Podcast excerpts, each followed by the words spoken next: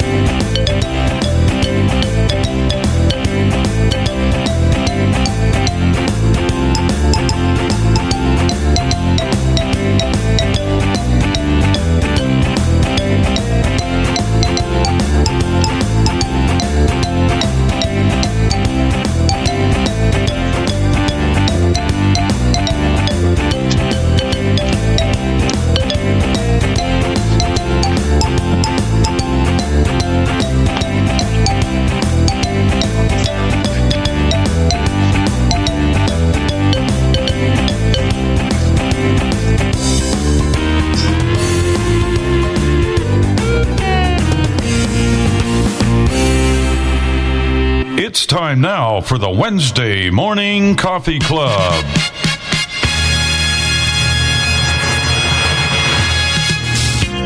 Welcome to the Wednesday Morning Coffee Club with Bill and Jenny Sparks, Dave and Chris Riekert, Tim Ani, and the crew. Bill will be taking your phone calls, and you will hear lots of conversation. We will have cooking tips, demonstrations of products, and much, much more. And you may reach us by calling 1 646 558 8656. You will need the meeting ID 848 725 450. And when you're asked for a user ID, just press pound. You may download Zoom from the Play Store or the App Store. Now, ladies and gentlemen, Bill Sparks. Well, a very good morning to you. I am back this week. Last week I was flying Southwest Airlines to land here in Southwest Florida, and we seem to have our internet issues fixed here in Florida. And we are back live. Thanks, Dave and Chris, for stepping up and and uh, DJ Doug and really helping out last week. Well, let's say hello to our cast of characters all here that's joined me today. I guess we'll start with, might as well start with you, Jennifer, in Indianapolis, since you just got into the meeting. How are things this morning? Go ahead, Uh, Jennifer. Pretty good. Pretty good so far. Pretty Running good. a little late. Jackie had the fire on, and I didn't hear the clock chime. Oh, I had the what on? The fryer. Oh, She was going to have one of those sausage biscuits, and we evidently ate them all already. So she found a chicken patty, and she decided she was going to have that on the sandwich for breakfast. Hmm. well, there we go. There we go. I had my English muffin, but I didn't know peanut butter would go bad. But I had left peanut butter from here before, and it didn't taste so good. So I. Ah, it gets rancid. I've stayed away from that. And when I order groceries again this week, I'll get some new fresh peanut butter, but I don't want to eat that. It's too dry. Something wasn't right about it. Well, let's see. Let's go to Minneapolis, Minnesota. Good morning, everyone. And it's uh, cooling off here today. It's supposed to get up to the mid 60s for the high. So, not too bad. And the twins are doing well. And Well, life couldn't be better, could it? It's only going to get 90 here today, so it's a little warm yet.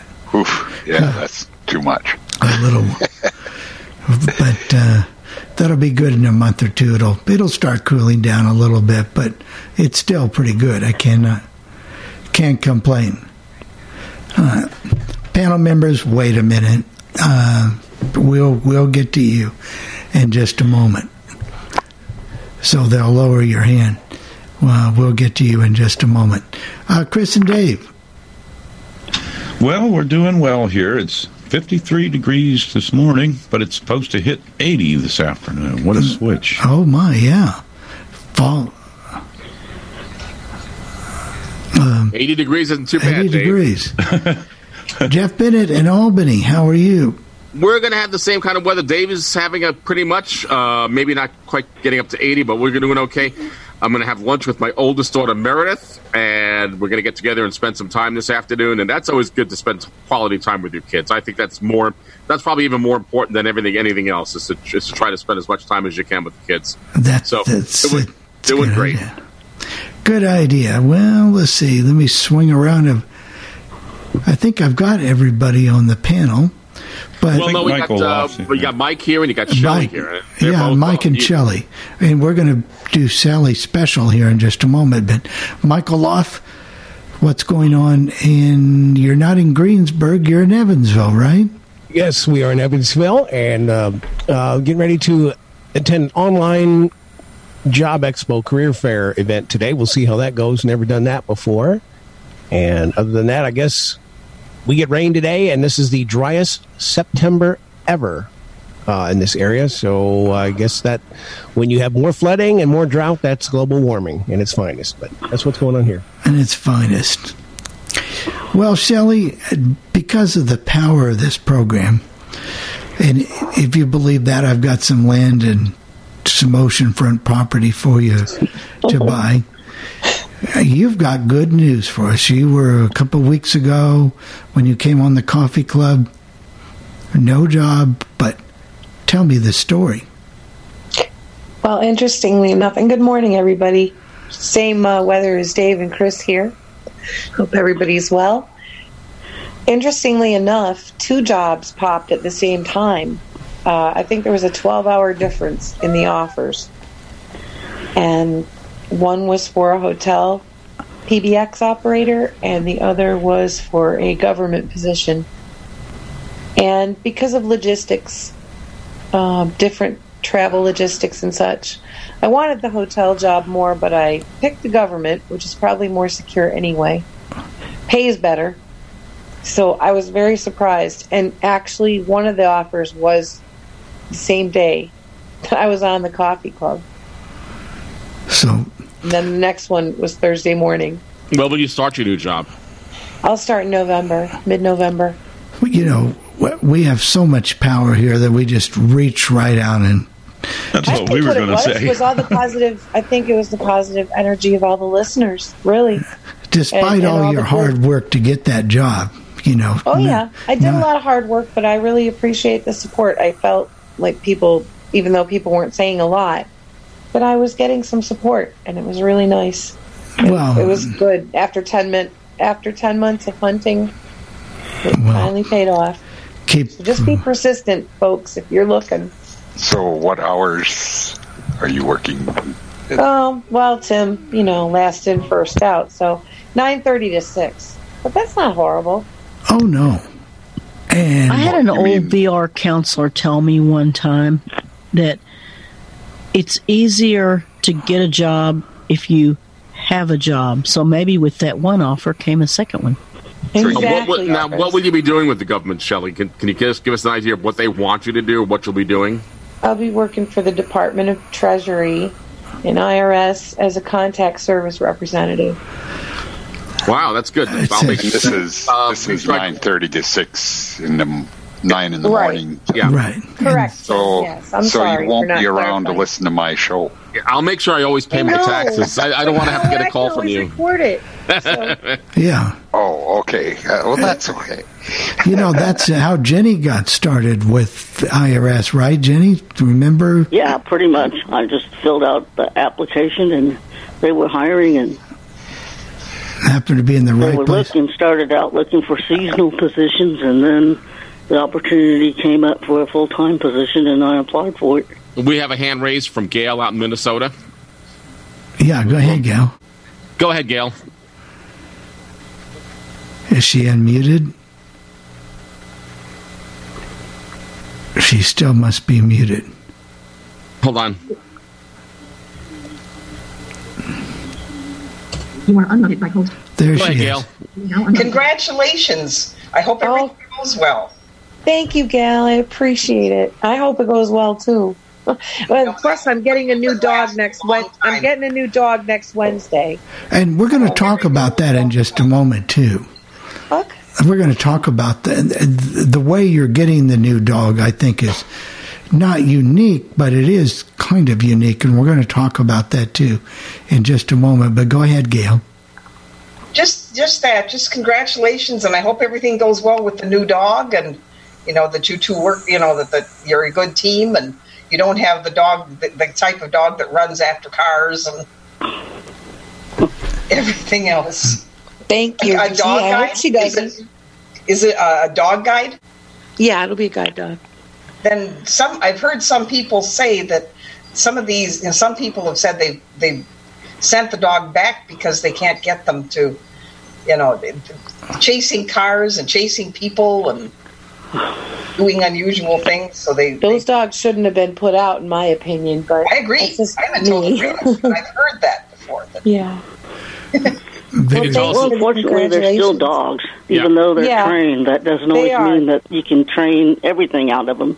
You're but there are some Jenny. very good ones. I've seen a lot of very good ones that really know what they're doing Need to be very well trained. Thank you, Gail. Thanks Um, let's say hello to a couple people. Jeff, let's start bringing in a couple people. And then I'm going to ask uh, Shelly another question too. And we're going to talk about some new apps and some new things that, uh, some changes if you have an iPhone.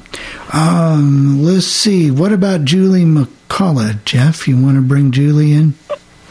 I'm getting to it right now. Go ahead, Julie. Good morning, everybody. Can you hear me? Yes, We we, hear can. you. Go ahead. Hi, Oh. Julie. All right. And congratulations, Shelley, on your job. That is just wonderful. Thank you so much. I appreciate it. You got it, and I'm sure you'll do well. And, um, well, when I got up, it was about 68 degrees here, and I think supposed to get up to the low 80s. Um, it was terribly humid yesterday. I don't know if it ever really did end up raining. If it did, it was in the night. Um, so, and the humidity was very high this morning. So, um, not so good. It's kind of like it is here. but um, are you doing anything exciting going on with you, Julie? uh, well, we're getting ready to go to Iowa, and um, so we're going to be in Iowa long a lot longer than we can afford to be. In fact, I can't even really afford to go. But my sister is going to help me with that, and I was she called Sunday, and I was supposed to get back to her, but yesterday my day didn't turn out the way I had planned, so I wasn't really home to to get to get too concerned about it. So I'm sending her an email today, hoping she'll get it in time to do something. What is in Iowa, Julie, that, that, that, that would cause you to have an extended stay there? Well, um, we're going for the, uh, I think it's sesquicentennial 150th anniversary of one of the churches that I had served. And um, then um, we found out that the charge conference in my home district, which um, if you're not currently serving a church, you're supposed to be connected with a charge conference. And so I, um, the man who is the new district superintendent was my predecessor up in northwest Iowa, where I got connected with my roommate Virginia, and um, and he was her former pastor, and um, he lost his wife in May, and I would say being a district superintendent would be a very tough job without some support from home.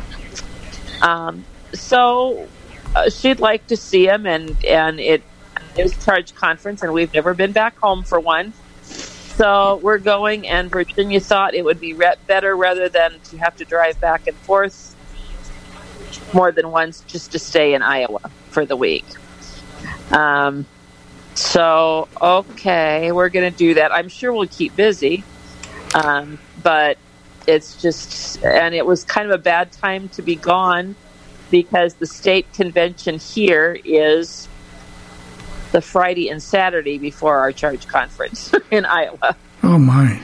Ah, So, So I'm I'm having to duck out on that, um, and I really kind of wanted to go, especially Friday, um, because um, they're going to try to take some blind and visually impaired public school kids to tour Brown versus Board of Education, um, their historical site, and we're going to get to use that pla- that place to meet for Friday, and. Um, we were there for a little while with the people with the people who were making the arrangements. Um, oh well, you might know who they are, Michael and Ann Byington.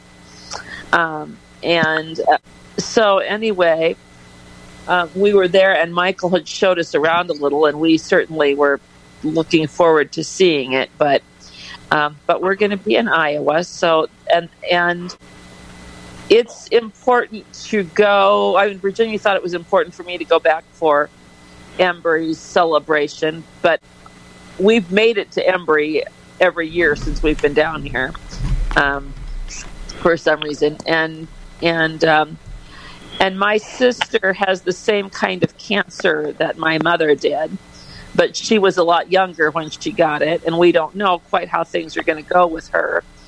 But she's not able to come down here to visit us, so and she did offer for us to stay with her, although I think she was thinking it was just one night and it will make her crazy to have us there any longer. I think she might let us stay two nights, but but it's important to see her while we can, and if, since she offered and, and is, a, is in a position for us to stay with her, it's important to do that. very good, Julie. very good. Thank you.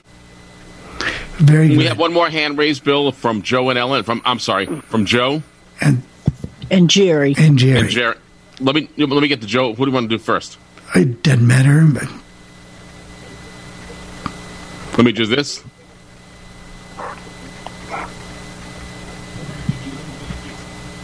84. Joe. uh, Joe. Oh, hi. This, this is Joe. 53 degrees up to 84. I have a question. We have iOS 1300 on our iPhone, but it, it, it doesn't play the radio stations like what was demonstrated yet. So apparently there's some other things we got to do. Okay, we'll explain that to you, but you need to update, and it just came out yesterday to 13.1. 13.1, and it will start working again magically. So just go into your settings on your iPhone and go under General, and then go under, um, what is it? Um, Software update. software, Software updates, update, yeah. And bingo, there you go. You can, and it only takes a few, well, it, it might take you 10, 15, 20 minutes, but then you will be able to listen to the radio stations. And maybe, so they should work for you. Once you do that, Joe, oh, oh, oh, sure. Okay, thank you, Joe. that'll we, work. want me to get, we want to get to Jerry here. Yep, Jerry in Indiana, Pennsylvania. Okay. Go ahead, Jerry. And okay, and good morning to everybody. It's about uh, uh, 66 degrees here. They say uh, we're having coffee. We're going to have waffles, and of course, it goes without saying, congratulations to Shelley. We heard the great news um, before, but uh, now it's been unveiled to the w- world, and uh, everything like that. And we know you'll do great with the job. Shelley and Julie, uh, Judy and I will be, uh, along with a lot of others, will be keeping your sister in prayer, you know, for her cancer. Uh, Jerry. Hey, Jerry, thank you. Uh, Jerry, instead, of making, instead of making Judy cook those waffles and stuff, you should uh, take travel to Philadelphia, Pennsylvania, and go to the Ma- uh, the Melrose Diner on Passyunk and Snyder. Oh, yeah, there it's go. about uh, a little over 300 miles away, but we might be able to do it.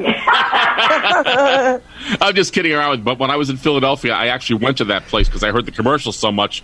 I insisted. Yeah, everybody who knows goes to Melrose. Well, when I, I heard that commercial, I said we've got to go to Melrose, and and and uh, my girlfriend and I, when I was when I was going out with her back in the seventies, we actually took a trip to Philadelphia, you know, and saw all the, the Independence Independence Hall and the Liberty Bell and all that stuff. And we actually drove to the Melrose Diner, and they did have very good food. So thank you, Jerry.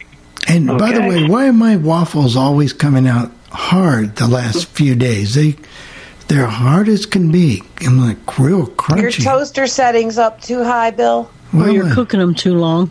Yep. oh, I thought I backed it down and backed it down and Maybe you're going Maybe the you're other turning way. it the wrong way. Could Yeah. be, could be, could. It, anything. Jenny, see how he he's lost without you, girl. oh, I know. I wouldn't uh, worry about. I like the I like everything burnt in my toaster. I Well- burn English muffins. I, the smoke detectors sometimes go off in my place. when I'm- I, I think the only way I know how to cook is burn. What did I burn the other day? I, I got a meatloaf here at Publix, and I thought, well, I'll, I'll fix this with the baked potato. Well, the meatloaf got real crunchy on the top, and I mean, it was crunchy. But I ate it anyway. I It was already cooked, Bill. You didn't have to cook it much more. You just And- heat it up. yeah, just had to Some of reheat that it. stuff is meant to be covered. You kind of got to look at it and see. Yeah. Oh, I should have pulled out my phone and Wonder called. how up. many men actually read directions on anything. So what you're saying, Bill, is the smoke alarm is your timer. That's just about it. Uh, that's just about it. That's one of the things I need to investigate here is to go back and listen to last week's show and get one of those smoke alarms that talks. And so I don't have these issues here. Um, Well, it won't have to talk to you. You'll know. well, yeah, I, I definitely know. There's no doubt about it. It's the third or fourth thing. I thought I was a pretty good cook until I got here. And I've been. But I did cook. Um, before we get to Shelley, and just I'm gonna I've got some questions about our guide dog, and then we're going to talk about some new software. Um, but I thought I was doing better. I did cook a good roast though last night. That was good. Um, And Bill Jeff- has his hand raised. You want to get to him yeah, just quickly? yeah. or- Go ahead. Go ahead. Go ahead, Bill. Well, it was here. Go ahead, Bill. Okay. It's about 58, 59 degrees. You're supposed to get close to 80 today. Uh, Bill, you got to remember, you got you got to read directions. Oh, As Jenny said, you got to read directions on some of that stuff. You know, you can't just throw it in. And congratulations to Shelley about her new job. Uh, why is you not wait? You're not starting till November 15th. Is it a position you got to open up, or is it just, or you got to do a when training? that's when they're doing a training class. training Bill. class. Oh, you do. Thank Okay, you, the training yeah. class starts. Okay. And will the I job? Wonder why I was, gonna, I was going to ask you. Will the job be in your in, in Pennsylvania, or do you have to move somewhere else for this job? Oh Right. no, right here in Pittsburgh. Okay. Oh, Right where she wanted to have be. So see, Right, you don't have to travel. it works out, and and they have training classes. It's like when I worked at Social Security for retired. You know, you have designated times of the year that they have training classes Right. and so they wanted to be ready for filing season. So Exactly. That's why that's why they do that. Okay, So Well, you, on your smoke detector, Bill, it's okay, but I can't burn my stuff because my smoke detectors are connected to the fire department. So if Oh. mine goes off, I got the fire trucks in front of my house in about two, two minutes. oh, I, So my, I don't You think know I what? want my smoke detector connected to the fire department. if if I did be that, the boys would be here for lunch every day, dinner. They'd, I'd be permanent permanent guest. Uh, uh-huh. Hey, where, where's Dave and Krista this morning? they're they're here. right here. They're Oh, here. I didn't hear. I didn't hear him on there. I, I didn't hear them when you made the rounds. Yeah, oh yeah, we were here. Yep. Oh, okay. I didn't hear you They're- make the rounds. here. Okay.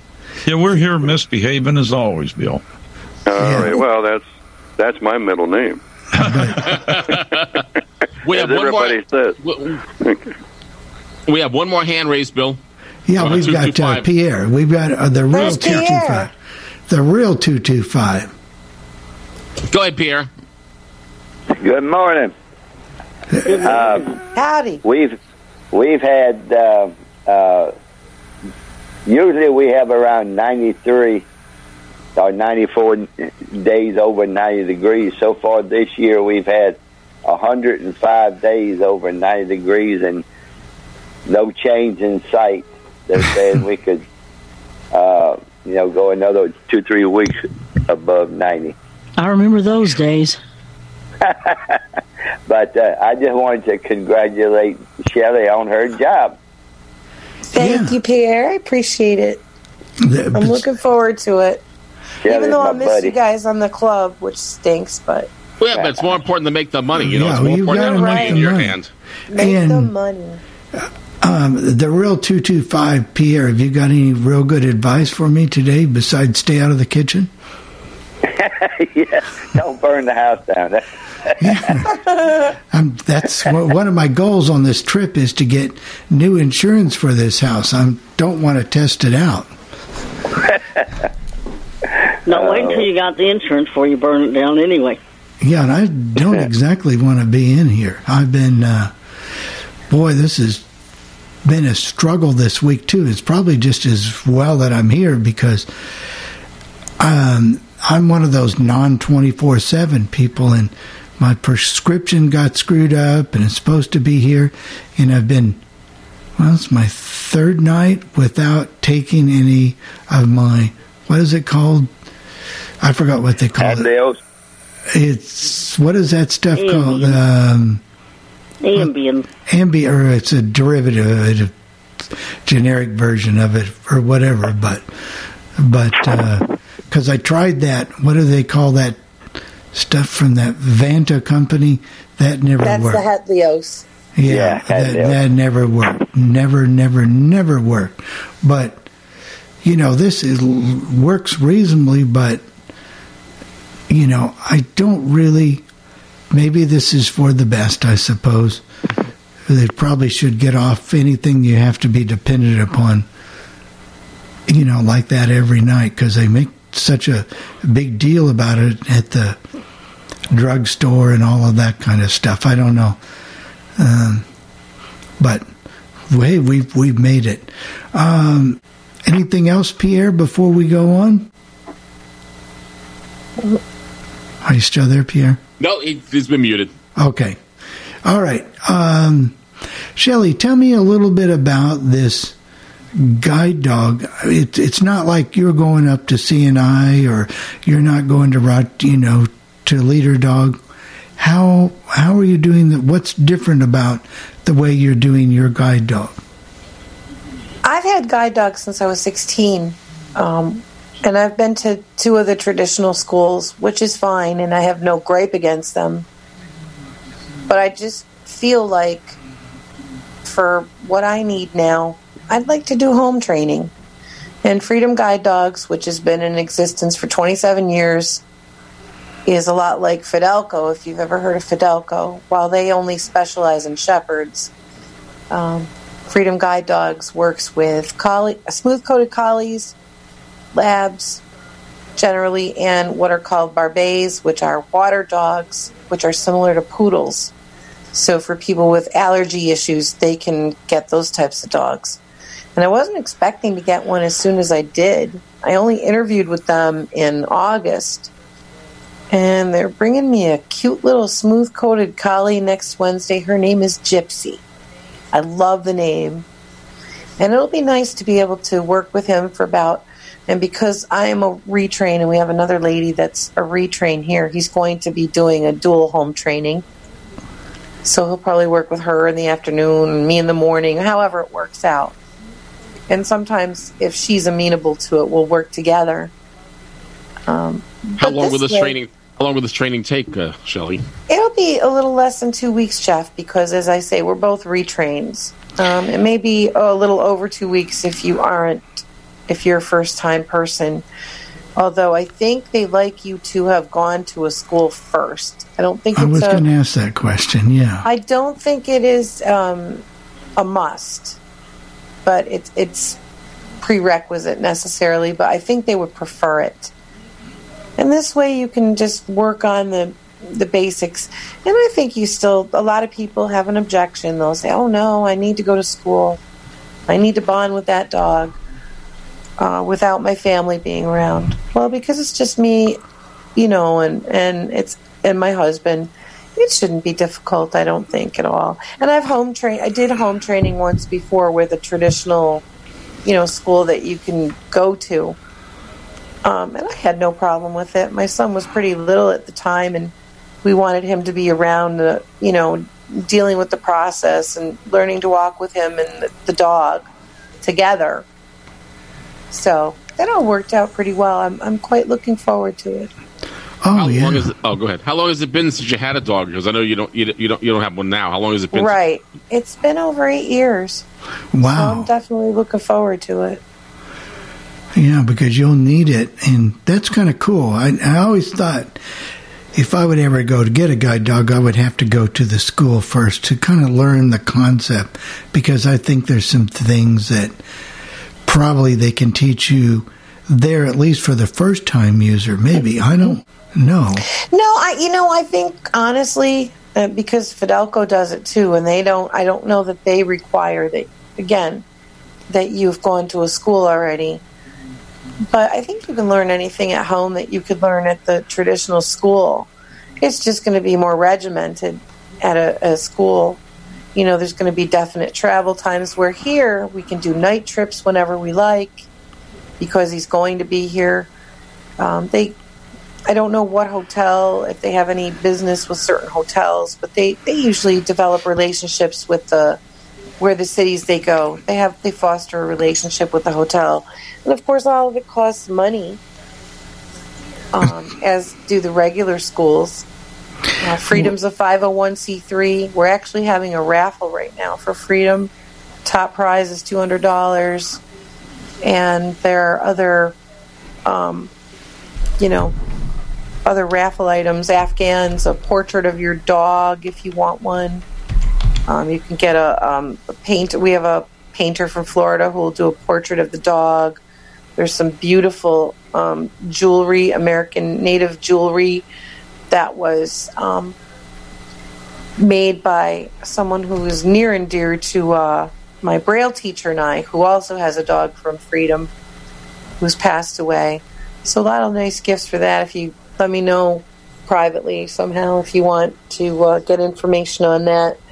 But they they require all the re- you know they need to train the dogs, breed the dogs, um, give any stipends to puppy raisers. So you know the same the same issues as a, a regular school, and still in the five hundred one c three venue. Is there a um, is there a website or any way that anybody could go get information about the school? Oh, you would catch me. I think it's freedomguidedogs.org. Well, that's But just Google it if you guys want to find out Yeah. more about the school sheets. Just give it, uh, just Google it. Gail, you have your hand raised. So let me get to you. Yes, um, I had a question about uh, what kind of dogs are they? You know, do they have or do they use? Thanks, Gail. It's primarily um, yellow and black Labradors, the smooth coated collies, and um, the Barbets that I I've mentioned. heard though that a lot of dog guide schools have eliminated the German Shepherds because of personality. It's it's. I don't think it's just.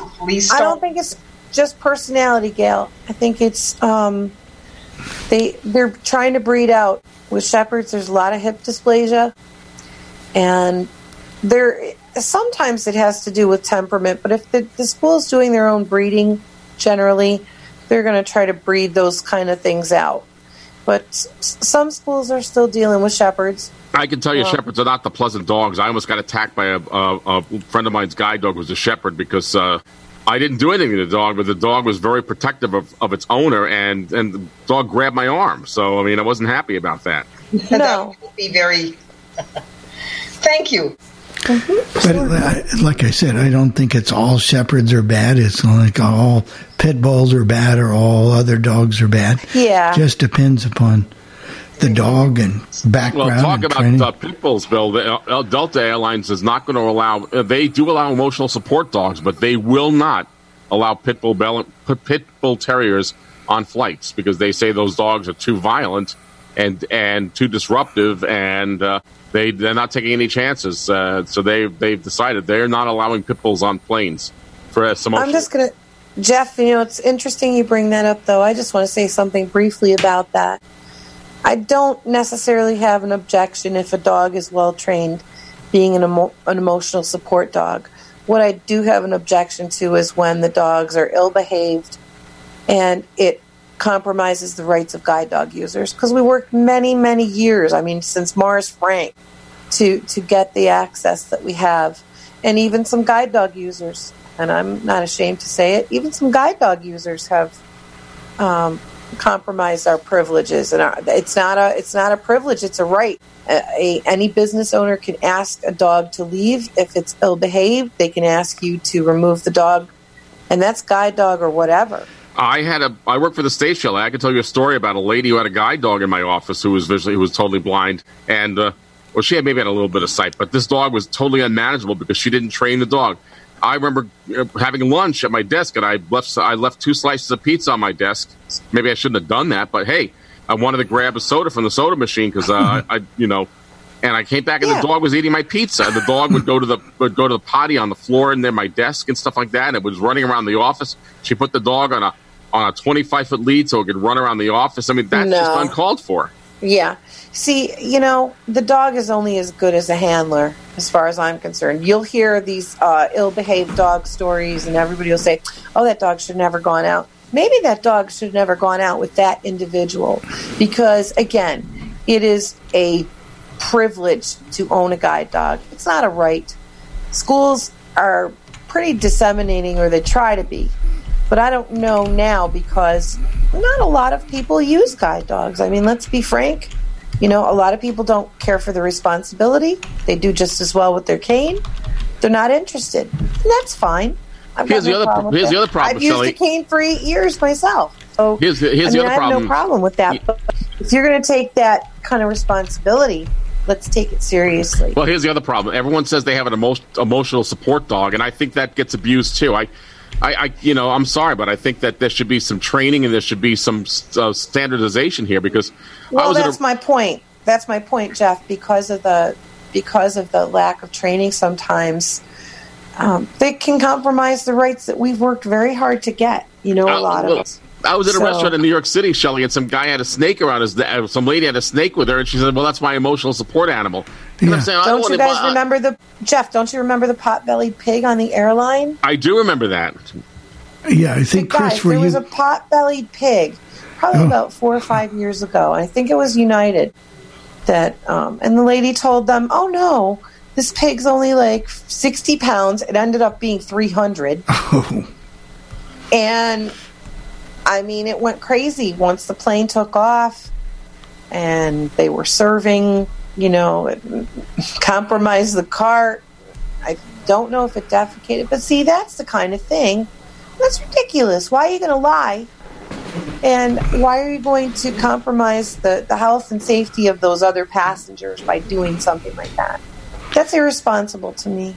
very, very true. Unfortunately, and when, they, when you have that happen on a plane like that, it gives the guide dog a bad name, even though the guide dog has nothing to do with it. All right, um, Chris, did you want to say something, Kristen? I thought. Uh, no, um, I can tell you I had one dog from Leader Dogs. I've only had one, and she was excellent. So, see, there is, there are But you good do have to Yeah, work I- at it. Exactly, exactly, Chris. And I've had five other dogs that were fine. You know, a had roll no rolled in front of her nose at a meeting, and she laid there for 30 minutes and never even flinched with that roll two inches away from her nose. I didn't even know about it till after the meeting. But again, Oh, it's all a good matter of training, Chris. Right? I mean, you you you, and if you don't keep on the, up with the training with the dog, then it's going to lose it. It's going to forget what it's what it's been taught. So that's what you got to you got to keep up with it.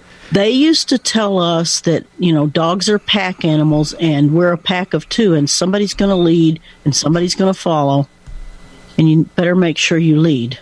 Exactly. Very true. Hey guys, we're It's gonna not only that. The other thing I'm going to stress is that yes, it's totally up to you. And I believe in. I mean, they tell you every day obedience every day, and people just go home and they they slack. Well, your dog's going to notice that slack, and you're going to wonder why the dog's not doing this or that. Or some people go home, they'll only use the dog maybe to go to church or the you know to do very few things, and then they wonder why is the dog's training breaking down? Because you're not taking it out, you're not exercising that dog, you're not getting out yourself, and that you know that that takes a, a an opportunity away from somebody else. And those dogs aren't cheap to train. It's between fifty and sixty thousand dollars now to raise a, a guide dog from from puppyhood and and being bred and whelped to actually going out with a blind handler. cost a lot of money. We're going to take a quick break, guys, to pay some bill. Yeah, pay some bills. Right. Sounds like it, doesn't it? And we'll be right back. And then we're going to talk a little bit about, and Shelly, you'll be involved with this too. Some the new iOS update and some different things you can do. Well, we're break free for the rest of the hour. Um, anybody installed the new iOS 13, I guess it is now, and now it's 13.1. Anybody on the panel installed that on their? I have. I have two. I think Chris and Dave have done that as well. I haven't yet. I and Jennifer, I have, have- yes. and Mike, you have. Um, Yeah, we've updated. Jennifer, you have not, have you? Oh, she must not be there. But anyway, um, I did the 13.1 yesterday, and it wasn't any real problem. One of the features that, Mike, you were worried ab- the radio stations have come back. You can use your phone to listen to thousands of different radio stations. Is that working for you now, Mike? Actually, it's not working for me. So it says something about you need to have their podcast app installed. I, I don't know if that's a requirement or what I need to do, especially to make it work, but it still says these services are not supported yet. Or, or Have you done 13.1? Yes, I did Okay. And, and yet I have I have twelve point four, whatever the latest one is. And if I put my phone up here and I say, "Play 10-10 wins," Here's 1010 wins. and it'll play it. Today we decided to watch the light cat. Okay, Shelly, did you install anything special on your phone or I just did thirteen. I just did thirteen point one, and I didn't have any problems. and have you um have you tried the radio station feature yet? Yes, And that worked for you? Once Yeah, I we- had thirteen point one. Yes. Yeah. We have here too, and, and it's working. That's strange. Uh, th- that's kind of strange that Michael would have that problem. Well, maybe maybe Apple Care could help him out. I mean, not Apple Care, but accessibility. Yeah, maybe. Um, Yeah, I may just Google it and see if there's certain things that have to be done. Maybe I got something, a setting turned off or something. as you must have, Michael, because you like to turn off a lot of stuff. Maybe. Jenny had something she wanted to Oh, say. Go ahead, Jenny. Oh, I was just saying that I uh, I haven't updated yet because I found out that the new one was coming out just a few days after 13 came out, so I just waited and But yeah, all of a sudden, mine just came back working yesterday once I installed um, thir- 13.1. It was like magic. You can't see 13.1 until you install 13. We did find that out. Oh, so you have to install 13 first and Well, then- it does them both at the same time, but if you look for 13.1 and you haven't done 13, you'll only see 13. So, Jenny, you should be good if you want to update. Well, I'll go ahead and do it then. I just thought that they're having because they always complain about all the bugs, and then I knew they were going to do thirteen point one a few days later, so I just but it, waited. it does. I work. usually never do it on the day that it comes out. I always wait a fu- I always wait a few days as well. So, and I happen to be at the Apple store with my uh, with my stepdaughter on on Sunday, and man, was that a zoo because the iPhone 11 was out, you know, and people and the lines were out the door. I said, we'll, we'll have to forget about coming here. We'll go some go go go on later on because it was just like there was a waiting list for about an hour or more to get in there. And I don't know anybody yet that's bought a new iPhone 11. And I don't, unless you were just coming to it, why would you go from a 10 or an 8 up to an 11? Unless maybe you had a specific need for a maybe a better camera? Because Well, Jonathan Mosen talked about it on Twitter. He said that he that he did buy the uh, the iPhone 11. I'm I'm, I'm sure. He, it did, I don't remember what he said, which one, which phone it was, but he was remarking that it felt weird having three cameras on the phone. That that's what he said in his tweet. the you know maybe if you were an Aira user and maybe they can take advantage of that i don't know um, what phone are you using shelly do you have an iphone Me, I, I just have a regular SE. I mean, SE. I'm I'm behind the times. I'm actually looking to upgrade soon. Well, because in 2020 they're not going to support the SE anymore. Yeah. But I'm thinking of even if I can find a good older phone, I'll just get a seven. You know, uh, even though they're not real, I think they're still supporting it, but they, you can't buy them anymore from Apple. But I have an iPhone 7, uh, and I have it as a spare right now, but I'm looking at, I'm not sure what I'm going to do with it at this point, but I have one. Oh, Jeff, let me know if you're going to sell that sucker. What? How many gigs? Uh, 128. Oh, see, that's exactly what I'm looking for. Shelly, I, I mean, you can do what you want. If if it were me, I would get an eight because soon the seven won't be supported. That's what I was, I was going to say the same Oh, thank You're better off getting the Yeah, 8. You really are. I um, also hear they're going to come out with a smaller one that's like the, I guess it's going to be like the 10, only it's smaller. It's kind of the SE version. that See, that's what I love before. about it, Chris, is the smallness. You know of the what? The eight, the regular eight's not that much bigger, maybe quarter inch each way. It's Oh, well, that wouldn't bad. be horrible.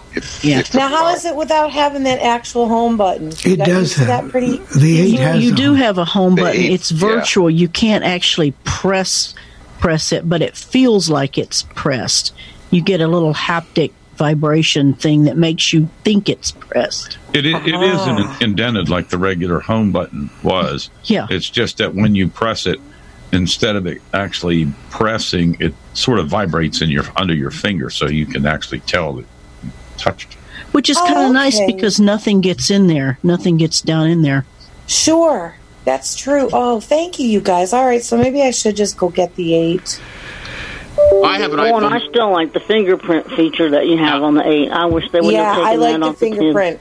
Yeah, Yes, I, I have an iPhone 8 because I, I got one because Spectrum screwed things up, and when they assigned me my phone number, they put it in the wrong guy's name, and I had no choice. I had to get the 8 because they couldn't fix it. And they said I'd have to be, I'd have to wait till the system clears in a month. I said that's not acceptable, and they gave me the iPhone 8 for free. So uh, and they weren't they weren't happy with me because I insisted. Bill has his hand raised. yeah go ahead go ahead bill Hold on a second. Go ahead, Bill. Okay. Yeah, I've got. I just purchased the eight about three weeks ago, and you know they got the 8S, which is just a tiny bit bigger. But I looked at the 11 at the store I was at, and to me, I mean, it's just. I don't why anybody even want to buy 11 unless you're really taking pictures, and you're really some photographer fanatic because of three cameras. One is for wide angle, one is for close up, and one is for regular. I understand why you need three cameras to do that, but. Yeah, but That's uh, true. but the eight, but the eight, I would get the eight. The eight S is probably, oh, maybe not quite a half inch bigger than the eight, and the eight works the same except just the eight S. The screen is bigger, unless you want a bigger screen. But the eight S is smaller because I traded in a six for mine, and the six was much bigger than the eight. The eight is smaller than the six. I have the eight bill, and what was great about that is when I switched from the seven to the eight, I didn't have to buy a new case. Uh, the eight fit right in, in the case I had, so it worked out. Worked Right. That that's the one nice thing about it. Yeah, you don't. In fact, my case is a little bigger than my uh, eight. The the case I have is just a it's a fraction shorter So I mean, it, it's but I would go with the eight because that's that's all you really need. And if you go to the Apple store, some of the stores they they've got some real good deals right now because um, when I got mine, of course the phone's not cheap. It's around I think it was about four hundred dollars, but they gave me a hundred dollar credit on my old phone. So it worked out for you, and that's that's good. I went to a ten, but again, that has no home button. You that really Yeah, well, it, does. yeah, if Shelly wants the home button, it does have the home button on it, and it it works perfect. I mean, you don't have to. But it looks like anything. maybe next year's model will have a combination, maybe fingerprint and, um, you know, where you visually look at the screen to to unlock it. So, Well, you like know the the vi- the this visual look at. Uh, I've heard some people that even use it are, are sighted, and they have trouble with that because if you're in a certain area or you're in a certain dark area and you want to make a phone that call in the dark, it won't recognize you. You have yeah, to have I don't a want certain amount with of light. whole face yeah, you have to have a certain amount of light for those phones to work because they won't work if you're. You say you're in a in an area where all the lights went out and there's no lights at all, and you got to get an emergency. You might not get that phone to activate. You know, what about if you're like me and um, you get up in the middle of the night and you want to you want to answer the phone and because you're I have a, I keep my bedroom dark at night and I have to use the face recognition. It may not always work properly. Right, right, right. Because if it can't see you, it can't see either, so it can't do But it. I mean, it, Bill- it doesn't. It, it did say But you that. can the- answer your phone without unlocking it because it's ringing. Yeah, right. You can just use the, the Right. gesture to do that. But it did yeah, say right. though. It did say though. If I remember, I, I listened to the Apple presentation a few weeks ago. It did say that the Apple iPhone 11 and the 11 Pro did have improved facial recognition. That's what. That's the only thing they said. All right. I did fix the radio. You have to have the music app installed. I uninstalled Ah, it. I guess. there you go. And I guess you may also have to have the podcast app because I've heard it before say it needed that. So, Well, I just played the radio Okay. station and I had no problem. So, uh, well, it said you, but you probably didn't remove the music app. oh, I have the Apple Music app. That's right. I do have the Apple Music app on my phone. That's so. required to Good. play radio, apparently. Yeah. Can I, can I ask Mike a question real quick? Talking about these phones, do you ever have any trouble uh, that I've had people to complain to me about with the fingerprint recognition, even that is say for some reason you happen to cut that finger that you used your fingerprint recognition on, it won't recognize you until it heals up. Uh, I've never had that. Now, sometimes my finger will be a little bit wet. It won't like. It doesn't like that. So you got to make sure your fingers are dry. And of course, you And want you, them and, dry. or you- or you know what you do? not- or Use you're more not than- eating fried or- chicken. And you can use more than one finger for that fingerprint. I have two. Fi- I have two fingers on my phone that will recognize one or the other. Oh, okay. Yeah, Because I know people said they've had that problem where, or say you're out eating somewhere and your your phone rings and you've eaten fried chicken. Well, if your fingers got grease on it, it won't recognize it either. But you don't need the finger. You don't need the fingerprint uh, to, to answer the phone. You, you double tap. No, I mean to unlock your phone. What I mean to unlock Oh, yeah. it. You know, yeah, to unlock it. Right. We've had that happen as far as the fingerprint, and what I've gone and done is made more than one and labeled them left index finger, right index. So if one goes bad, you know which one it is, and you know which one to redo. Right. I did the same thing.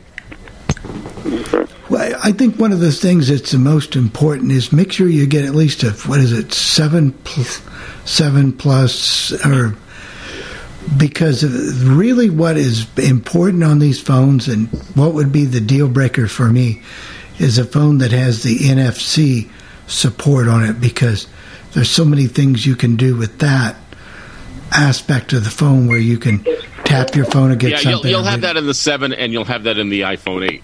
Right. So that's that's the big thing is NFC because in a few weeks we're going to be talking about something called WayAround. That little things that excuse me, you can label label things and label things in your home and and um, so it's important to have that on your phone and that really involves no real technology to use that. It's uh, very, very simple to use. Let's see, anybody else have anything on phones or apps? Jennifer, you can try this out for us. This new availability with Amazon Alexa for people who have shows, and I'm not sure if it'll work on the other one. And it'll work on the second generation spot, supposedly. But Oh, you sec- can use the camera on your device and take a bottle or something like a, a grocery item, a bottle or something, and ask it, uh, "What is this bottle?" And she'll direct you so that she can get a good view of it in the camera, and if, and hopefully she'll tell you what it is. So it's just for grocery items right now. They just I just saw something about that, but it was coming out yesterday. We'll have to try it on our spot. I, I'm not sure what generation it is, but yeah, I'm not Try it exactly sure where the camera would be on there. I'm sure it'll direct you and point you in the right direction. Yeah. But that that but it's just one more tool you can in your use. toolbox. Yep, just another tool because they're integrating, you know, um, Siri, Lady A, all of the Google Assistant, everything is, you know, they're integrating this in all your devices now. This this device thing, if you don't have some kind of a device, you're almost left behind. Um, I was going to say, seeing AI has made a fair amount of improvement as far as working with the camera for short text when you're closer to whatever you're reading. Um, it used to have a lot of trouble with that when you were real close. Yeah, it is working and a it's lot better. and it seems that they've done a lot better in recognition, Tim. Because I had a problem with my computer. It was remember on Monday I told you my power failed to Bill, and it kept going on and off, going on and off. And uh, when I when the computer came up, I didn't know it was what was on the screen. It said your your computer hasn't start, hasn't started properly, and we have to do a repair. And and it highlighted that area, and I just hit the enter key, and it worked. So uh, that was uh, that got me out of a lot of trouble. And I used Seeing AI to let me know that I would have never known that without Seeing AI. Right. Um, that is, that is a good thing. Or you could have pulled out your phone and called Aira and said, "Hey, where did I do this on the screen?" Right. And so, but you've got options, and that's I think that's the key. Um, we're just about to reach the top of the hour if we haven't already. And we actually have it's two minutes after ten. Two minutes after the. So, anybody want to anything that they need to wrap up or say before we go on to Chris and Dave's award-winning demo? Well, we just want to, it's Chris and Dave here. We just want to congratulate Shelley and her employment. We were working when you were talking about it, and we didn't get a chance to say anything. Oh, thank you. And I just I just want to say I think it's cool that they're going to work with you at home. I wish more schools would do training like that because that's really where it's fine that you go to school and you have their regimented thing, but but you're trying to use this new dog and learn how to work with them, and you have no idea where you're going. And at least in your own home environment, you have a clue. Maybe the dog doesn't, but you do. I think that's a great advantage of it too. And as I say, I've done home training before, so I'm really looking forward to it. Thanks, Jenny. And then you can they can train you in your neighborhood. They might be able to spot some things, and maybe you know about them or don't. And Well, they could also talk to family members or if you have children and educate them. Right, and get they get the dog. You know, I mean, if you've got a pile of cats or something, you could get the dog used to, you know, what goes on and and that kind of stuff. So it's it's it's it's a cool thing. Um, hey Jenny, real quick, you made a purchase right after I left. You got a new kind of toothbrush. Do you want to say just a minute or two about that? You know, Well, Chris and Dave got a the a water pick toothbrush, and I I started shopping around for one because I sent the charger to ours with with Bill, and I got um, Target had the uh, one, and it has a uh, the brush spins, but it's it's all in one thing, and you have a separate little thing for the for the pick. So it's a it's a water pick, and I really like it, and it It makes your teeth feel like you've been to the dentist and polished them because that brush spins so fast. So I've been pretty impressed with it. And the water pick is a lot easier to use than the older ones to fill it up and everything. Now, is And it your was- model And? I got it on sale. It was ninety nine dollars, and I got it from Target. yeah, we like the one we have, and it works well. Yeah, but didn't yours cost considerably more? We got it when they first came out, and we got it from Waterpik. Yeah, and I think you paid almost twice the price, or close to it. But yours is a Sonic one, right? No, ours is Waterpik. Oh, I mean the brush though. Does it vibrate or spin? It vibrates. It vibrates. Yeah.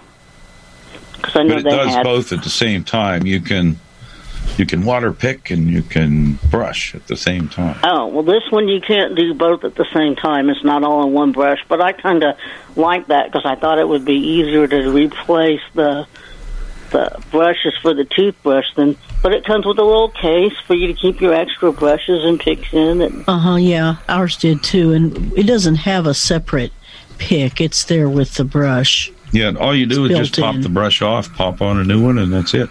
It's works good. You know that that's good. We've we've taught you how to train your dog this first hour. Taught you about your iPhone. What else did we talk about? Um, jobs. we've we've been all over the place um, this hour, but it's really important. And uh, you know, like I said, we are very very proud of Shelley because anytime a, a, we can get a job, um, it's it's just so cool, and it makes us all feel better collectively. Well, I guess it's time we'll take a little bit of a break, and then Chris and Dave, you're going to do a demo, aren't you? This is the KitchenAid Fresh Prep Stand Mixer Attachment, and it's not that expensive and very easy to use and very easy to clean up. Well, let me ask one dumb question before I get started because I've been on a real cooking slump lately. Do you have to take out your stand to use the attachment? Well, yeah, it hooks onto the stand mixer, hooks Okay. onto the hub. Okay, so you do have to. Well, we have ours set up in a place where we can just go to it and pull the cover off and flip the hub lid up and do it that way. So we don't actually have to get it out. Yeah, and it's designed for people that have stand mixers, KitchenAid mixers. I, I bought uh, Jackie Miller one a couple weeks ago because she had to have a mixer with what was it? A dough hook. I never she heard of a hand mixer though. hand mixer with a dough hook, and I had a heck of a time finding one. But I found one, and it, it's got a dough hook on it for whatever it is. And Yeah, a, a lot of the hand mixers now come with a dough hook. It's for meatloaf or bread or heavy cookie dough. Oh, well, that's what she got. And then she wanted a another high tech product called a rolling pin. Is that right? so we got those two high tech things for. her. So now she can bake some cookies for Jennifer or whatever. Well, hello once again, everyone. It's time for another exciting demo. And today we are going to talk about a little gizmo. It is an attachment for the KitchenAid stand mixer. And it is a Fresh prep. fresh prep attachment for the KitchenAid mixer, and it is a it it comes with uh, three shredder barrels. They call them barrels because they're kind of round. They're sort of barrel shaped without, they're open at one end, but Yeah. other than that, they're barrel shaped. like a barrel. and it, well, as I said, you got the three um, shredder blades and a slicer blade, which means you can make coleslaw and all kinds of things like that. It's actually a a baby model of the food processor. If you want to do something real quick, you can attach this to your stand mixer. Um, and those of you that have stand mixers know um, that attaches to the hub of your mixer. And I will let Chris give you some information about this product.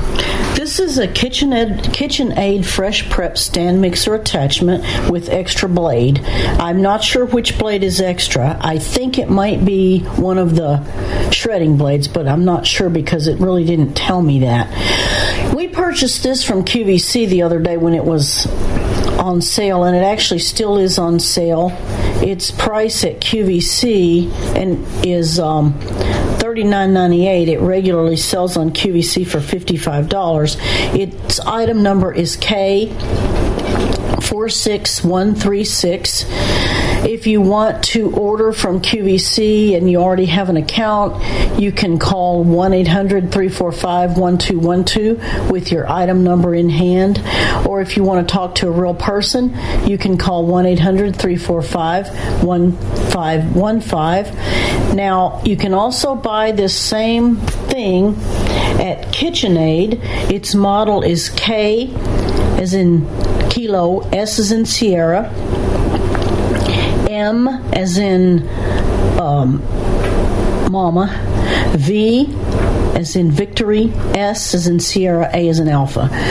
KitchenAid's number, if you want to talk to them about it, is 1 800 541 6390. That's 1 800 541 6390.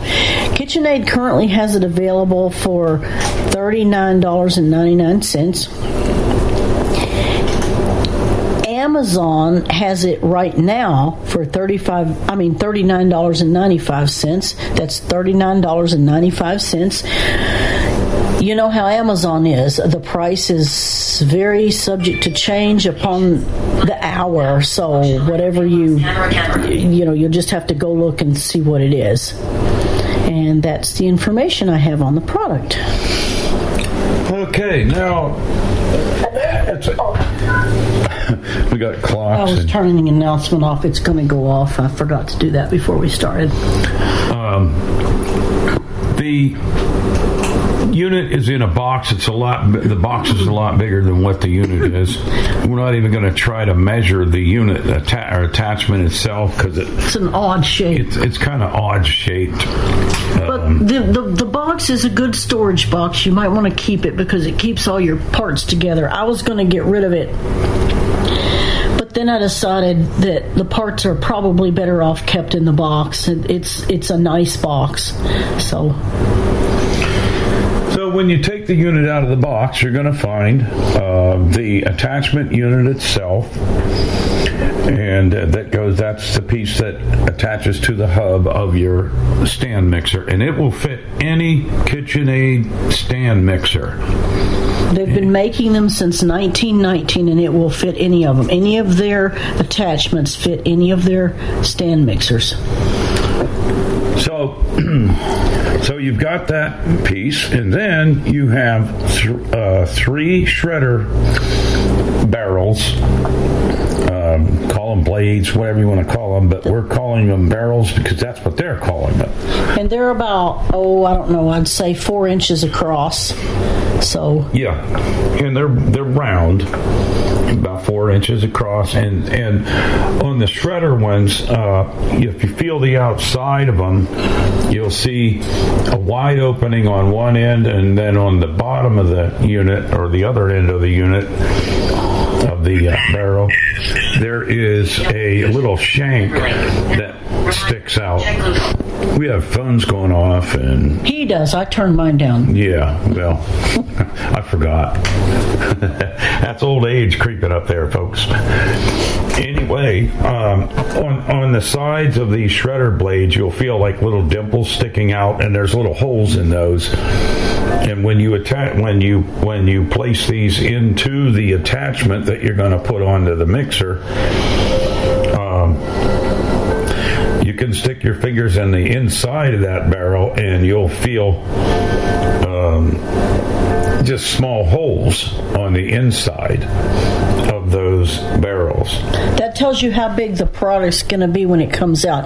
Now, I read, I believe I read three millimeters, five millimeters, and seven millimeters. That didn't mean a whole lot to me, but that's what KitchenAid says on their website. So, in other words, each one of those barrels gives you different size shreds when they when it when it uh, when they come out of the barrel.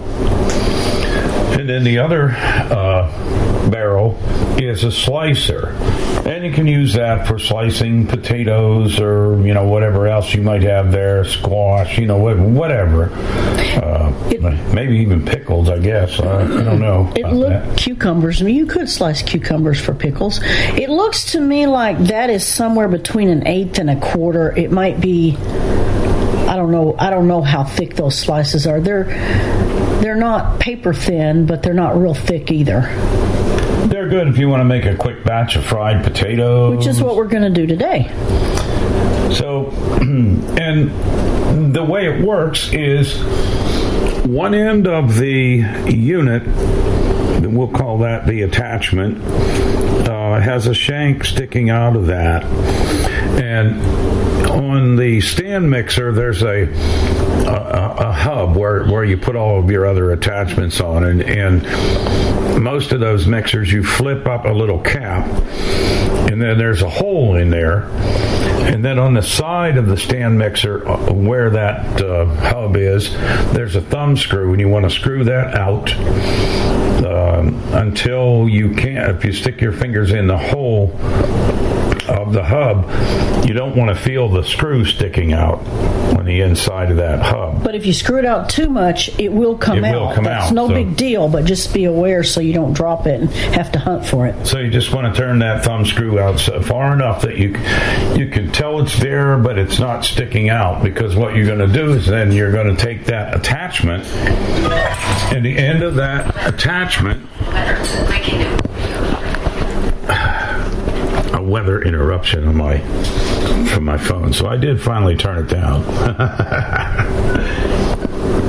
the end of that uh, attachment with the shank Shaft, on it, yeah. you're gonna you're gonna take that up to the hub on your mixer after you've lifted that cap and turned out the thumb screw, and you're gonna you're gonna put the shank that's on the end of that attachment into the hub you're going to turn it and as you turn it uh, you'll feel it go into a slot and it'll go in just a little bit farther than what it was when you started on it.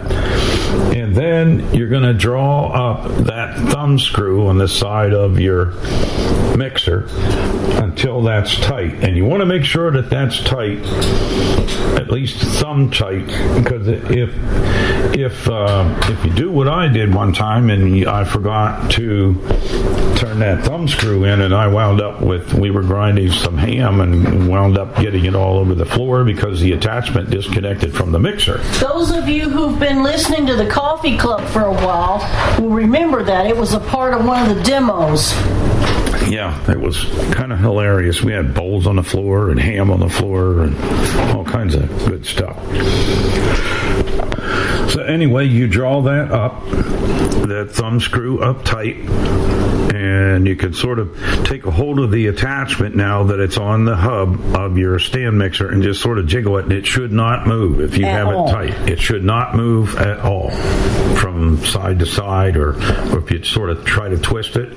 And that's a good way to make sure that it's good and tight. I mean, I wouldn't force twist it, but We don't need to, you know, yeah, we don't want to break something. but but be sure it's good and tight. Yeah. No accidents allowed. Once you have the attachment onto the mixer, then you select one of those barrels, uh, which will be using the slicer barrel. So we're going to select the. Uh, we, we have selected the slicer barrel. We did use a shredder the other day to shred carrots for carrot cake, and it did a nice job. Beautiful job. And most of the carrot cake is gone. Yeah, I think Chris ate it all. Oh, yeah, all right. It's sad. I bought some apples for an apple cake, though. there you go. Anyway, what, what you do is you take this barrel and you find that shank on the one end of the barrel, and you're going to stick that into the wide opening on your attachment. Now there's a wide opening, and then there's also a, a when it's on the mixer, you'll find that there is a small opening that sticks up and then there's a wide opening that comes right out of the front of that attachment.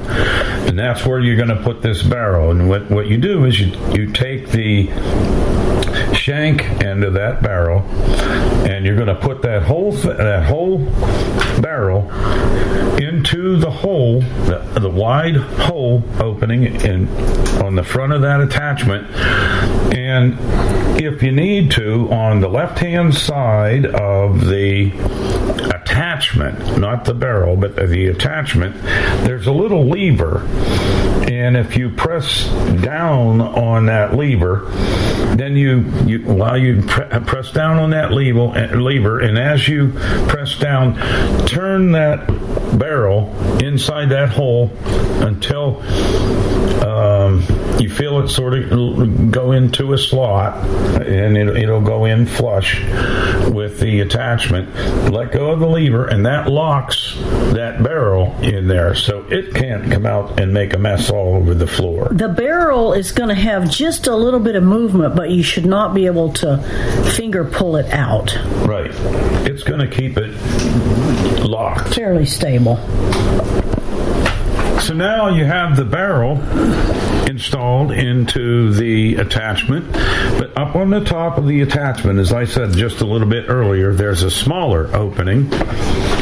And in the box, there is, we call it a pusher. And it actually has, it, it's actually uh, two pieces. It has uh, it's a round cylinder, and then on the inside of that, it's got another. Uh, it's got a hole in it, a bigger hole in it, and then there is a little um, pusher that goes inside of that that's smaller with a hole in it. And the object of that is, is you, depending on what you want to do, if you want to slice, uh, let's say, potatoes, you know, because they're pretty good size. So what you do is you you take that um, pusher with the two pieces already together. You push the small one inside the. Uh, inside the, uh, the the bigger opening in that opening up up on top of the mixer of the attachment and you take that out so that you'd have the big hole there. Then you put your potato or whatever it is you want to slice using the bigger opening in there. Then you turn your mixer on and then you take this pusher with the two pieces together and you you start your mixer and you put your potato in there and then you take this pusher and the pusher has a it's it's round but on one end on one side it has a it has a little oh like a little knot uh, ridge sticking out of it. And you line that with a slot in that opening uh, on the attachment and you put that in there and you start pushing down on that pusher with your hands. And that uh, pushes the potato down into the barrel. And as it goes into the barrel it slices it. Because the barrel is going round and round. And you depending on how fast you want to slice um, I would suggest with the stand mixer, you'd probably use like maybe number three or number four. Or even five if it's a really hard fruit. Yeah, if it's hard stuff, you might want to use a higher speed. Um, the round one, the little round one, is for a carrot or something like that. So, and then what happens, and make sure you've got a bowl in front of it, a pretty good size bowl, because your stuff comes out of that barrel straight out. So you want to make sure that when it comes out of that, the potato comes out of that barrel, it's going to drop down into your bigger bowl. Uh, because here again, you don't want to make a heck of a mess. So, Chris and I have made it back to where we have our stand mixer. And I've got my in one hand. I'm going to put that aside. And I'm going to get myself a potato. Chris already has them peeled. We like our fried potatoes peeled. You don't have to. We happen to like ours done that way. So, and I have a big bowl that I'm putting right in front of the mixer. As far, I want to center it so that I'm centered over the attachment that's sticking out of the mixer, which I have. I have five potatoes. They're not real big ones. So what I'm going to do is I have the pusher with the two pieces. I have them out of the chute, if that's what we want to call that, sticking up out of the mixer. And I'm going to drop a potato down in there, in that hole. Which I did. The, now the potato's not that big. Well, you know. And then I'll take my pusher and I'm going to just set it down on top and I'm going to start my mixer.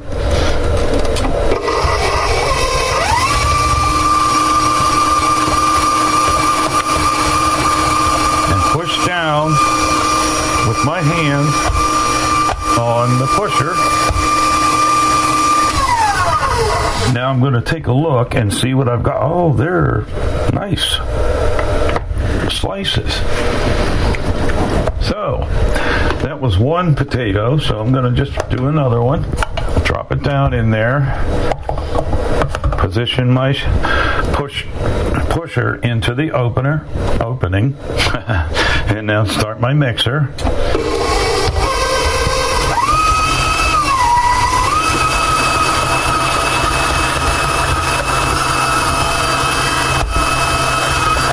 And I'll just do that, putting another potato in there, putting my pusher in, pushing it down.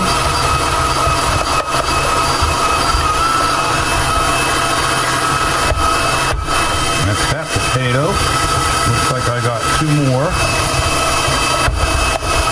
So I'm gonna put the potato in, put my pusher in, push it gradually push it down with my hands and You have to have kind of a firm push.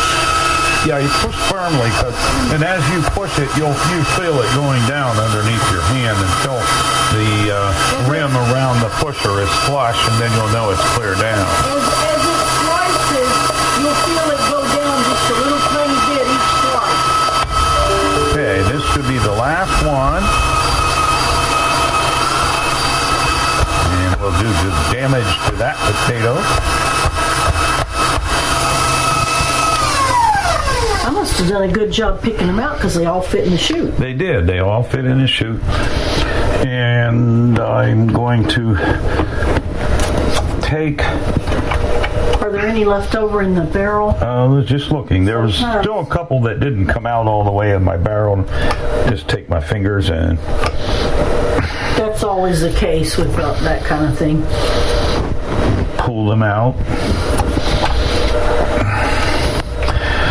Okay, that's the, our potatoes. Now, what I'm going to do, and I'm going to give this to Chris, I'm going to detach the mixer, uh, the attachment with the barrel in it. I'm going to take it off of the mixer. So, what I'm going to do is I'm going to come over to my mixer and find that thumb screw on the side of the mixer, of the mixer hub. I'm going to turn it out until I am able to pull the attachment away from the mixer. Then I'm going to tighten my screw back up because I didn't have to take it. I'm going to hand this to you, Chris. I had the door shut because of the bird, and the minute I opened it, the cat came running in. he can't stand closed doors. and then I have my. I think the pusher's in there too, Chris. Yes. Okay. And then we'll just take the um, the unit and the bowl of the sliced potatoes out to the kitchen.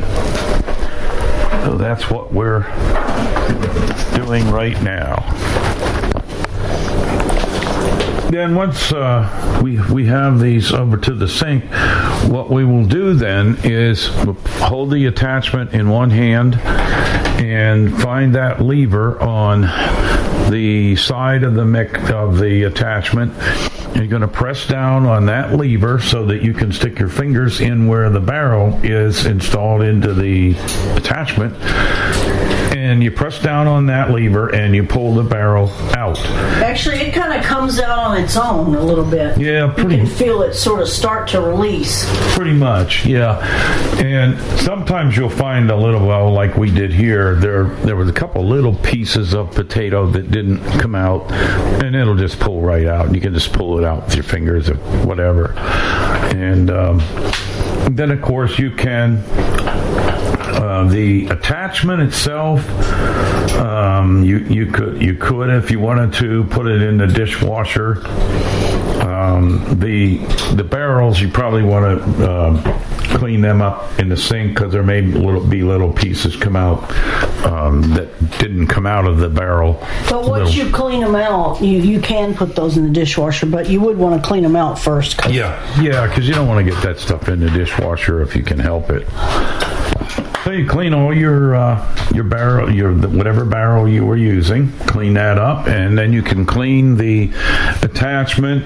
Um, you can clean. Uh, well, you have to make sure that you clean both the wide opening on the attachment where your barrel was, and your uh, large opening, uh, your openings.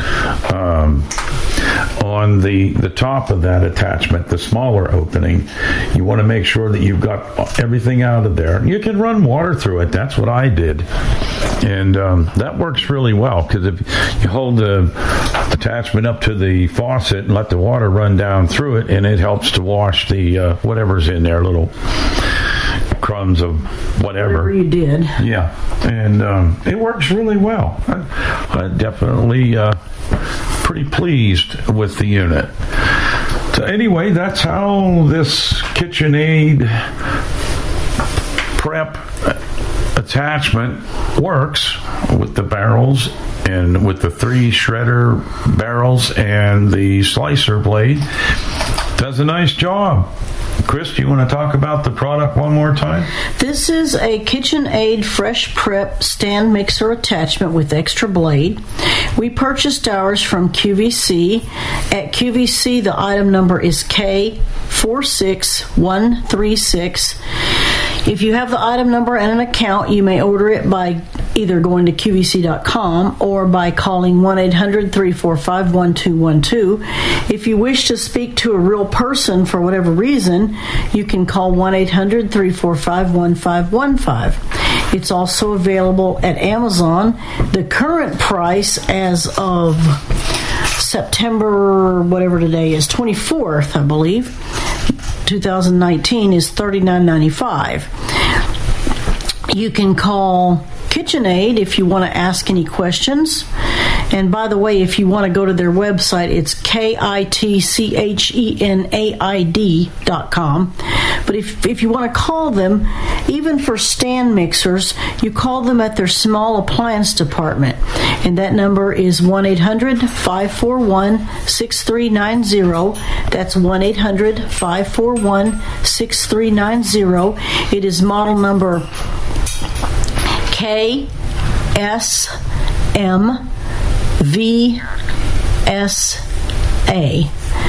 And it is currently $39.99 at KitchenAid. It's it's a great unit. Uh, unit. uh, I just thought you might want to know that while we were doing this demo, we got these different kind of Oreo cookies, and they're uh, carrot cake Oreos. And believe it or not, they're fantastic. They're pretty good. We've been munching on those. Yeah. It's getting close to time for lunch. and the cat's been following us everywhere we go. Yeah. And now the bird's starting to climb around. She's getting ready to make noise. So I guess they all they both want lunch too. I suppose. Yes. Anyway, that's how the unit works. It does exactly what they say it will do, and we've tried both the shredder blades and the slicer, and does a good job. So, if you have any questions about this product, you can always email Bill Sparks at bill at billsparks.org. That's bill at billsparks.org. And if he has um, can't answer the question, he will get a hold of us and we'll do our best to uh, answer your questions.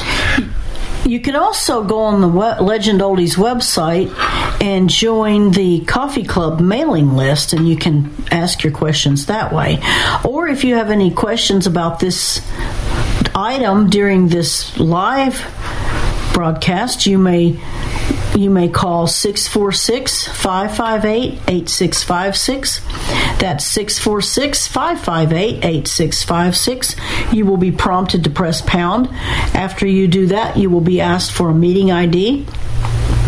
You will enter 848-725-450. That's 848-725-450. Press I don't know pound why one more time. You'll be asked for a user ID. Press pound again, and you will be in the Zoom room where you can ask your question or make your comment about this product. Well, that's all the time we have for this demo. Everyone have a great week and stay tuned for Another exciting demo. Hamilton was adopted from a rescue in 2008. He really likes to be around people. I get out my mat and I'm doing a downward dog and he's underneath. He's quite the pug about town. He gets invited to a lot of parties. He knows he's a pretty big deal. Look at this little face. How do not love him? Hamilton the Pug, Instagram star, and Shelter Pet.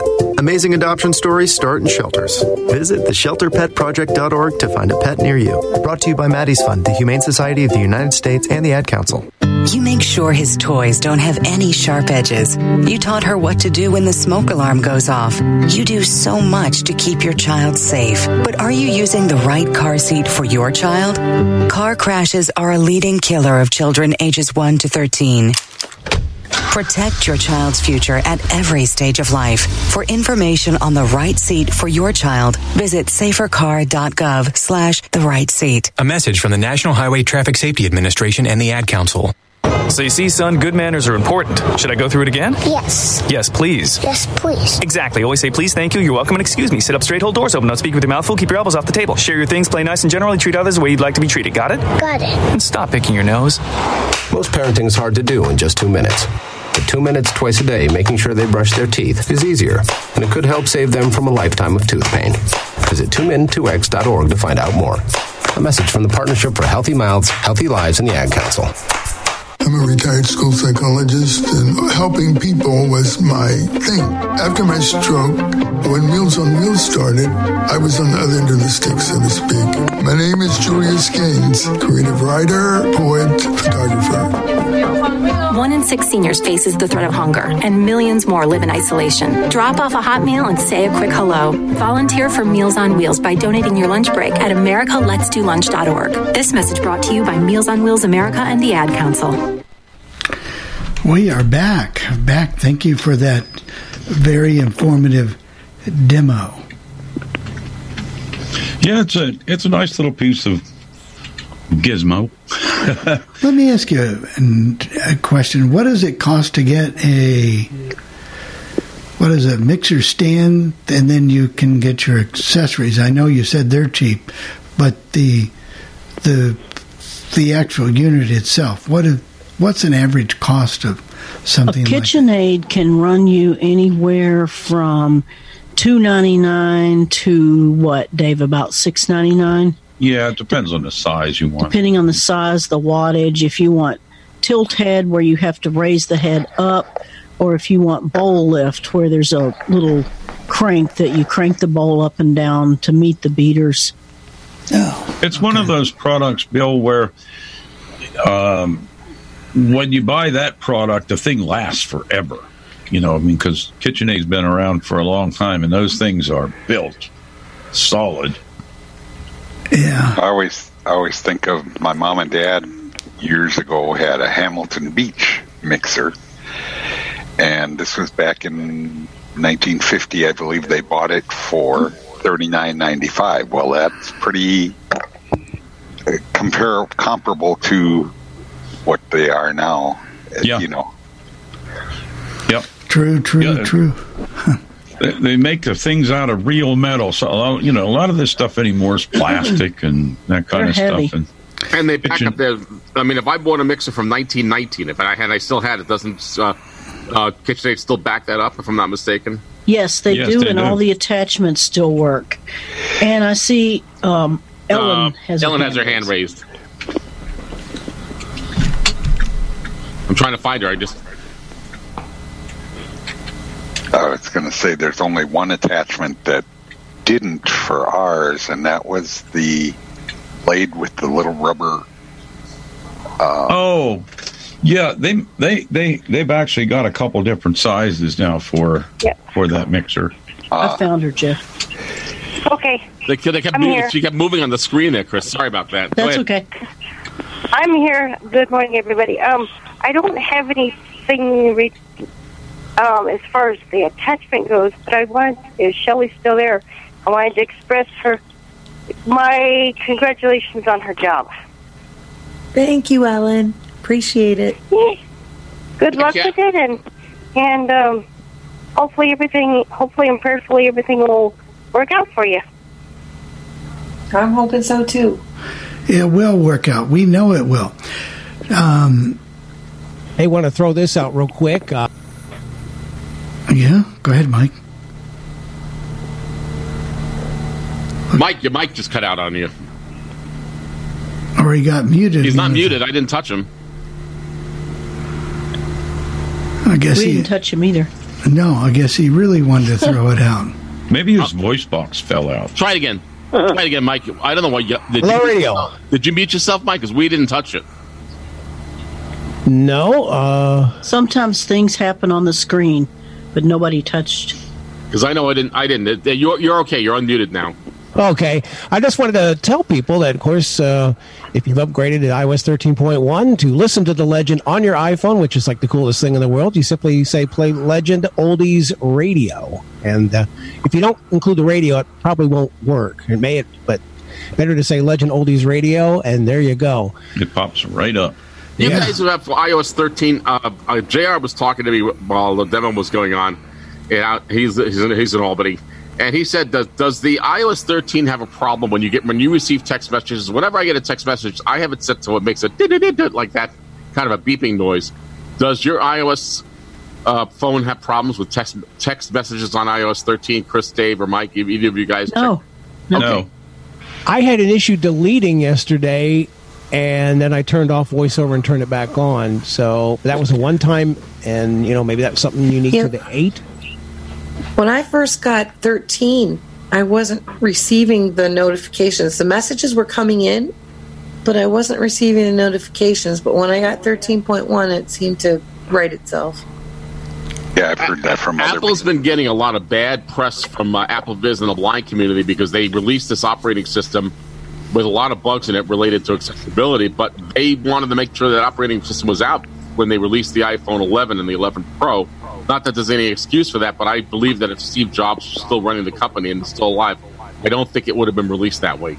That's just my Well, the problem is, yeah, blind people have to understand that there's bugs in the software for sighted people too. They're not targeting blind people all the time to make it hard for Exactly. them. I agree with you, Jennifer. I get but- so sick of that. Me too. Oh, well, I'm blind. They've made it bad for me. Can you say that again, Jennifer? You sound so cute when you say that. I'm sorry, Jennifer. I'm giving you a hard time. Well, it's something I realized. I mean, everyone raves about you know, the Braille support, and it is good on iOS, especially maybe compared with Android, but there are some bugs. There are some issues keying in certain uh, bits of information and uh, things like passing through numbers or passwords. And so there's some long-standing issues uh, that, you know, I became aware of only because I did some beta testing. I might mention this briefly. Uh, the app coming out once they get it finalized and get the bugs out of it, but I was able to test and be compensated for a forthcoming app called Translate Live, which is going to allow you to speak in one language and have it convert to another language. And what we were doing was testing with braille displays, so giving the deaf blind a tool to communicate uh, with individuals either by typing or you know 'cause Nice. they can use voice commands. So a pretty exciting technology. I've always wanted to know: Could I take that uh, translate app and, and listen to a Spanish radio station and put, put my phone near the radio, and it would translate that back for me, possibly? I don't know. The what I saw was latency. I doubt it would move fast enough for that. But you know, we were beta testing, so uh, it's it's made for two way communication. So, but it is live, so I suppose it is possible. But Spanish, in particular, they speak very fast, so that would be a challenge. Well, I, I, might go ahead, Shelley. Can I jump in, Jeff, a Yeah. second? I was just going to say, I so agree with Jennifer. I mean, we have to understand, and I, I know that it's a pain to always have to understand, but you know, this technology is so up and coming and it's so helpful in the long run. Are you really going to gripe about the small things that they'll end up fixing anyway for the most part? And some things you're right, Mike. They've been long standing. I don't know what their excuse is for not fixing them. But the ones that they do end up fixing, it's not, they don't, the app developers and Apple, they don't wake up in the morning and say, gee, I think I'm going to screw over the blind guys today. Well, but the, Let's you look make if their you, lives a whole lot more difficult. my God, Shelley, if you looked at the if you looked at the tweets on AppleVis and all these other organizations for the blind to tweet and that, they make it sound like the, like they, they're screwing the blind, and that's not true. I mean, I agree Yeah. with Jennifer. Quit But that's whining, also- people. Quit But- whining. Go ahead, Mike. That's also up to us to communicate bugs. I mean, exactly. numbers, you know, numbers get results. And if 700 people complain about something and one or two people mention an issue, and, you know, we are a minority. So it's important that we speak up and report the problems that we see. No, Yeah, but the but- blind people, but the blind community would, would rather make would rather cause a lawsuit to occur, which which actually does nothing but cause more problems in the But long. it's always every time a new version comes out. Oh, don't get that. They've screwed up blind people again. You gotta wait. I mean, oh, don't update it. Might mess everything up. Either, you know, every piece of software, even for sighted people. You don't think Windows has bugs in it when they come out with a new version of Windows? Does that mean they're trying to screw over blind people? What's the majority of the number of blind people that are using it compared to the rest of the world? Talk to Chris and Dave about the June oven, which which really wasn't made for the blind per se, but they've been working with the company and and, and they've been getting results just by by, by two way communications with them. Yeah, we're having very good luck. In June, we'll be coming to the coffee club before too long as a demo. At least our demo will. We But I hope mean, she but- will too. But they have been very responsive to you. That's what I'm trying to say. Chris. Yes, they have. It's Right, and but the point is, it's one thing to communicate your if there's a bug or something in the software, but to get on here publicly and just go off on companies and that kind of stuff that solves no real problem. They do it on the Aira list. They do it on all these other lists. It's just it's just totally disgusting. Just totally, totally, totally disgusting. You know, it's one thing if you're dissatisfied because maybe the radio streams didn't work or whatever you're trying to do. All right, communicate your problem and go on. You know, but they, you know, just have to make such a a big deal out of it, and people do get sick of that after a while. I mean, not everything is perfect. We'd like for it to be, but you know, But keep in mind, if it's not perfect to you, for you, it's probably not perfect for other people that are, for sighted people that are using it either. They don't set out to I remember blind you- person's life. I remember Jennifer when I was having problem with some numbers and stuff when I was typing in passwords, and you showed me how to set the braille displays and to set it up correctly. And once that was done, then I started stopped having a lot of those problems in iOS typing with my Yeah, and sometimes you just have to go back and redo it. I don't know what resets it, but sometimes the braille display gets out of whack, and you just have to go back and but on make my sure those settings are right. whatever that thing is I've got the braille whatever the orbit reader. Yeah I've been able to type passwords in all the time no matter what. So but I had to adjust and work with it at first and got it to work. So you know I've Uh, it's it's an intermittent issue. Sometimes it depends on the website, the portal that Well, you. and also it depends on too, Michael. There's some people like maybe yourself or other people who don't know their equipment very well or don't know how to use the software and blame a company because they don't know how to use their software. And you and And sometimes you know even the app developer doesn't develop properly Right, for the that's for true. Like for example, Domino's Pizza. I'm I'm singling them out because they are. I can use them on the iPhone, but they're very very difficult because the buttons are not labeled properly, and and you got to figure out what they are, Right. and then try to relabel them yourself. So I mean. It, it can be done. I mean, I found that I found Domino's was easier easier to work on my computer than it was on the phone. Right. Yeah, that- certainly some of that is user error because there's you got to toggle between six dot eight dot contracted, uncontracted, UEB. There's a lot of different settings that can come into play. But I did get from the national office of the NFB that 40 out of 50 braille displays uh, have some issues. So part of it will They're be just looking for another lawsuit. well. They're that- looking for somebody to sue because that's how they keep people wanting to be part of it. You know, All you could these blindness consumer organizations, I swear, if they put their some of their their efforts they go into suing everybody for everything into actually doing something constructive, it'd be amazing what they might accomplish. True, true, true. Let me see what time it is here. We've It got, is uh, ten fifty three. hey, we've got a lady who wants to give a recipe. Right, Chris? Yes. Uh-huh. And we're and we're hungry, Chris. This comes from a request we got the other day from Connie, so I hope she gets a chance to listen. She was asking some questions about vegetable beef soup and vegetable beef stew, things like that. And I did answer her question, but that prompted me to give a recipe today, and it's just one that I made up that I use so that my stuff always comes out the same every time. And I do mine in an instant pot. Now you can do it on the stove. You just have to cook the meat and potatoes a little bit longer. But it's, you know, you can do it in a slow cooker. You just have to adjust your cooking times.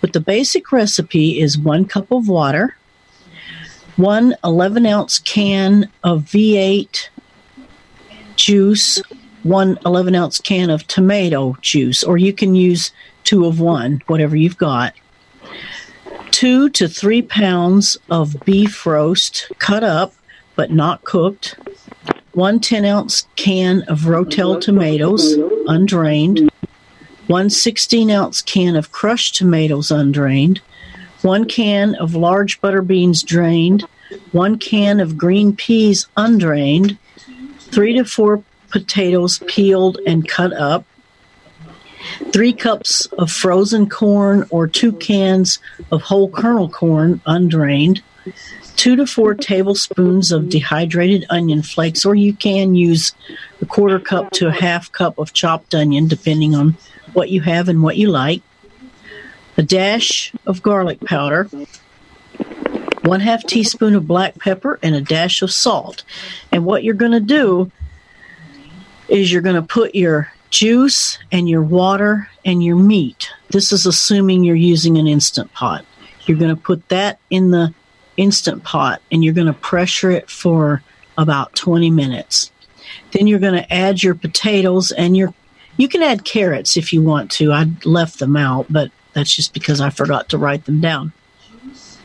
So you would put your potatoes and carrots in next, put it on. You can do one of two things. You can pressure it for another five minutes, or you can put it on slow cook for an hour or so before you add your other vegetables. Now, once you add your other vegetables and your spices, you can add the spices anytime you want. But once you add your other vegetables, you do not want to pressure that. Just cook it on slow cook till it gets the way you like it. And about an hour before I think we want to eat, I add about a quarter cup of barley because it takes that barley a little bit to become soft and absorb some liquid, but you don't want it to get too done. And that's how we like it. Sounds good, Chris.